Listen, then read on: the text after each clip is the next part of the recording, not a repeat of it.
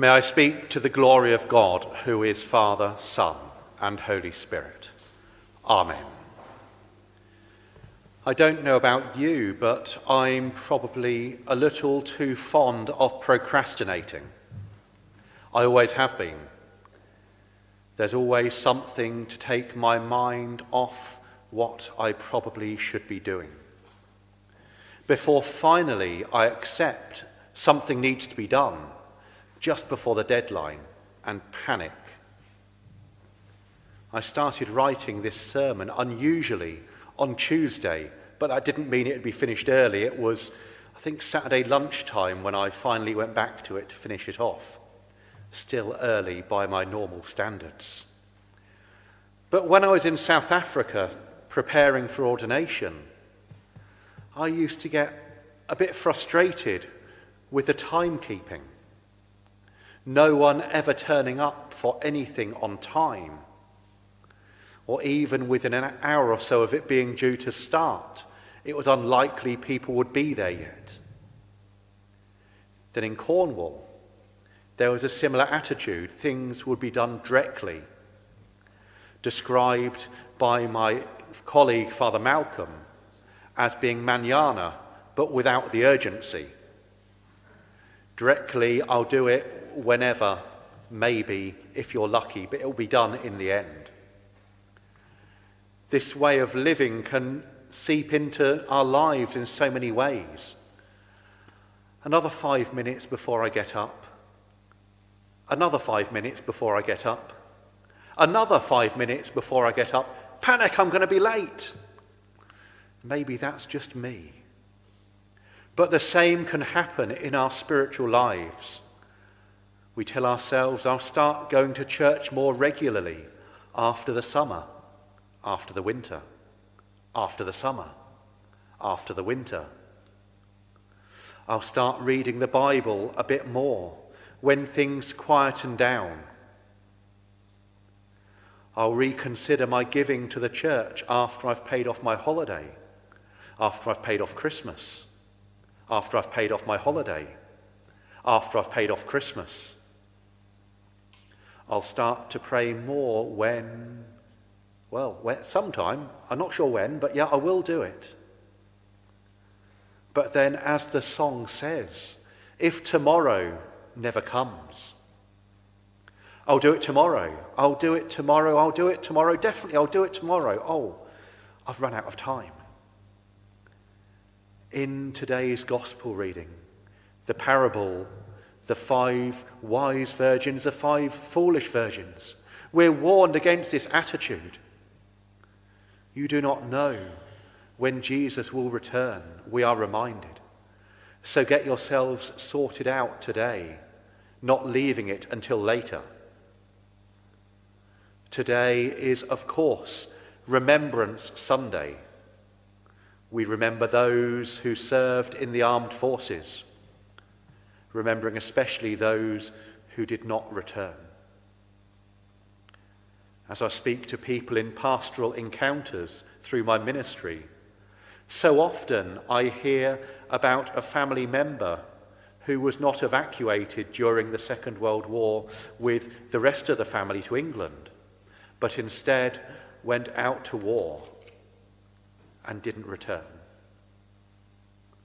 Those plans for the future those plans for when everyone was together again, dashed, smashed into pieces. Those things which I'll do when I see them next, those things that I'll tell them when they return, never happened. And this reading from Matthew's Gospel suddenly comes more clearly into focus. We should not hold back from doing what we know we should do until a later date, until it is more convenient, until we feel more like doing it. Those who served in the armed forces during the wars did not hold back.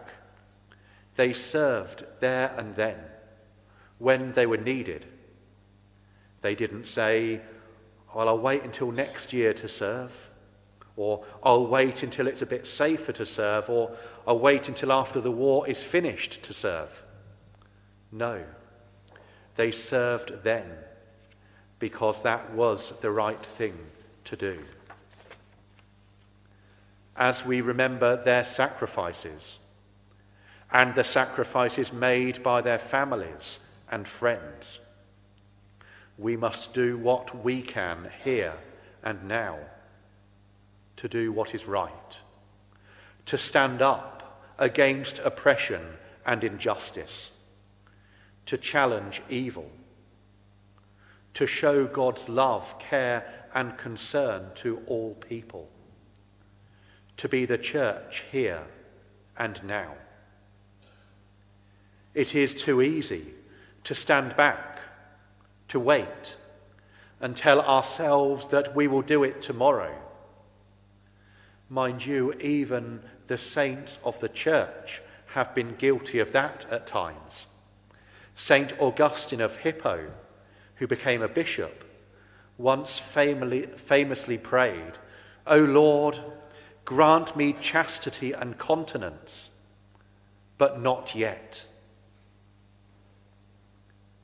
We need to move beyond that and accept that the time, the right time, is now.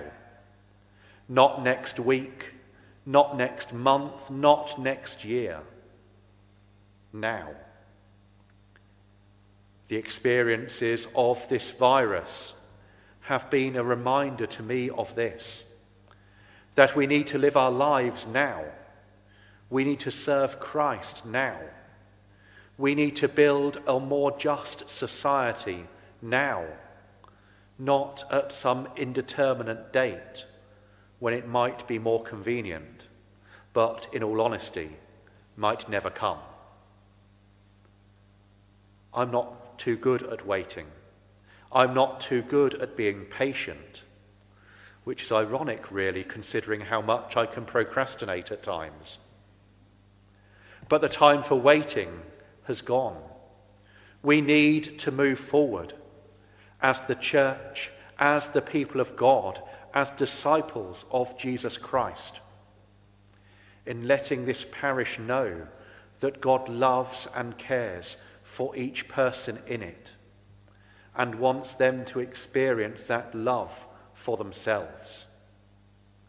The time is now to reach out, to engage with and serve the community, to make Jesus known, and to build the church as the Lord's Prayer comes a reality.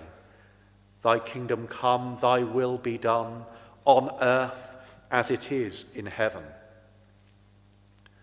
So, how is God calling us to be the church? How is God calling us to reach out and evangelize those who have not yet heard the gospel? How is God calling us to do our part in building his kingdom today, here in the Vale, here in Guernsey?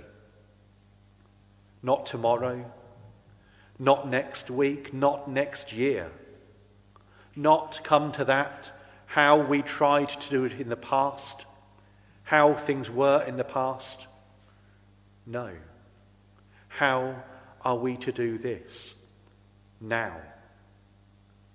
How are we to be the church in this generation? In the name of the Father, and of the Son, and of the Holy Spirit. Amen.